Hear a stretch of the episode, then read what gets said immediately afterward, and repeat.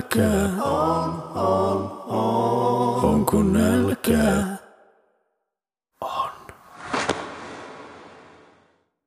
Haamuhyppy. Kuudes luku. Kiusaajat.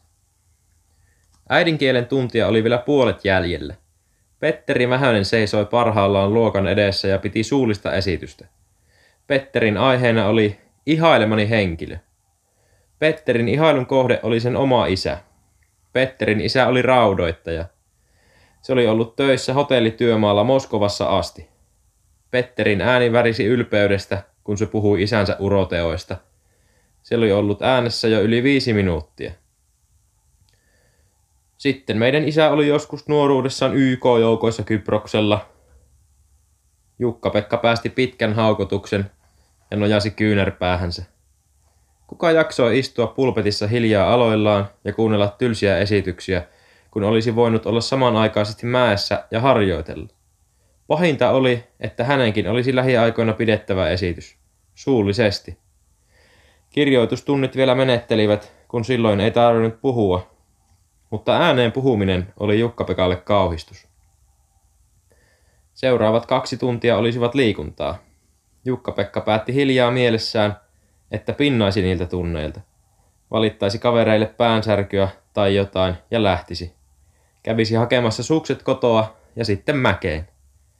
Illalla käytäisiin jäsenten väliset kisat minikyöpelissä. Seuraavana viikon loppuna olisi kunnon kisat Suonenjoella. Seura oli ilmoittanut mukaan hänet, Miikkailin ja Samin. Hänen oli treenattava päästäkseen hyvään hyppykuntoon. Mäessäkös ne Jukka-Pekan mietteet on? Juuso, opettaja, oli seisahtanut Jukka-Pekan viereen. Juuso muistutti Nalle Karhua isoinen vatsoinen ja kömpelöinen liikkeineen.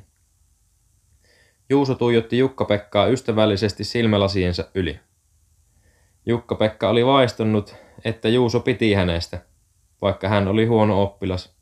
Hiljainen ja änkytti vastatessaan. Pä, päätä särkee, Jukka-Pekka mutisi hiljaa. Hän hieraisi otsaansa. Hiukset olivat kasvaneet jo yli kulmakarvojen. Partulissa olisi pitänyt käydä, mutta kun äiti ei antanut rahaa. Joskus se oli nyrhinyt hänet hiukset itse, mutta enää Jukka-Pekka ei antanut. Kaikki jätket nauroivat jälkeenpäin äidin hiusten leikkuulle. Juuso koetteli Jukka-Pekan otsaa. Ei sulla kuumetta ainakaan ole, mutta jos et jaksa olla koulussa, niin mene sitten kotiin lepäämään. Jukka-Pekka suoristi selkänsä ja nyökkäsi. Hän sieppasi repun ja painui ulos.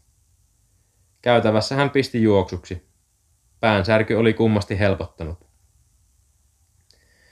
Jukka-Pekka oli palaamassa kyöpelistä illalla, kun Petteri ja Aki, kaksi luokkatoveria, osuivat pihalla vastaan. Mitä hy- hyttinen? Aki aloitti härnäävästi ja pukkasi Jukka-Pekan lumipenkkaa kohti. Hy- hyppäsitkö hy- hyvästi? Petteri lisäsi. Jukka-Pekka ei vastannut.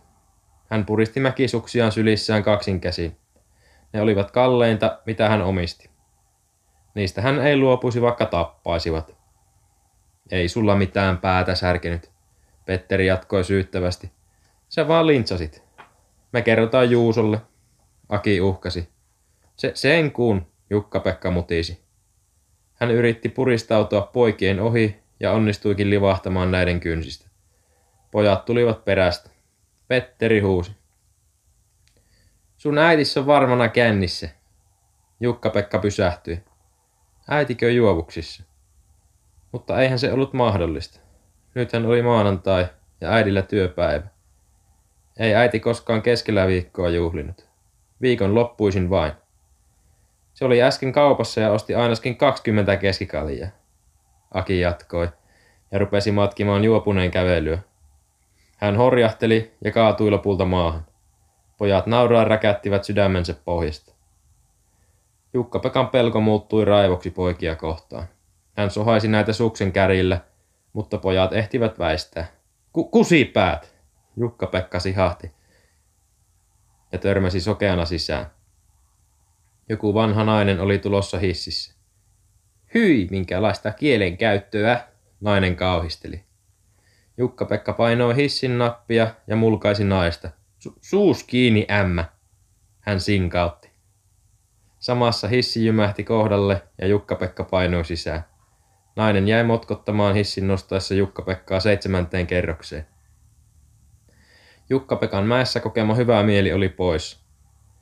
Sydän levottomuudesta pamppaillen hän avasi kotioven. Äidin takki oli naulakossa. Keittiöstä kantautui hyvä tuoksu. Jukka-Pekka nuuhkaisi syvään. Ei kai... Voi ette. Hän pysähtyi keittiön ovelle. Totta se oli. Äiti oli paistanut ohukaisia. Miksi sä toit ne sukset sisään? Äiti kääntyi lieden ällellä Jukka-Pekkaa kohti. Jukka-Pekka silmäili äitiään tutkivasti. Ihan normaalilta se näytti. Ei se ainakaan ollut humalassa. Kuulitko? Äiti tivasi, kun Jukka-Pekka vain tuijotti häntä. Mä vien ne kohta varastoon, Jukka-Pekka mutisi ja alkoi lastata lettuja lautaselle. Äiti tarkkaili hänen syömistään vaitonaisena ja virkkoi sitten. On se kumma, ettet sä kasva vaikka söisit mitä. Veksipä sanoi, ettei mäkihyppääjän ole hyvä kasvaa liian isoksi. Siitä kärsii vain lihasten ko- ko- koordinaatio. Jukka-Pekka mutisi suutaan. Vai että oikein koordinaatio, äiti sanoi ja naurahti.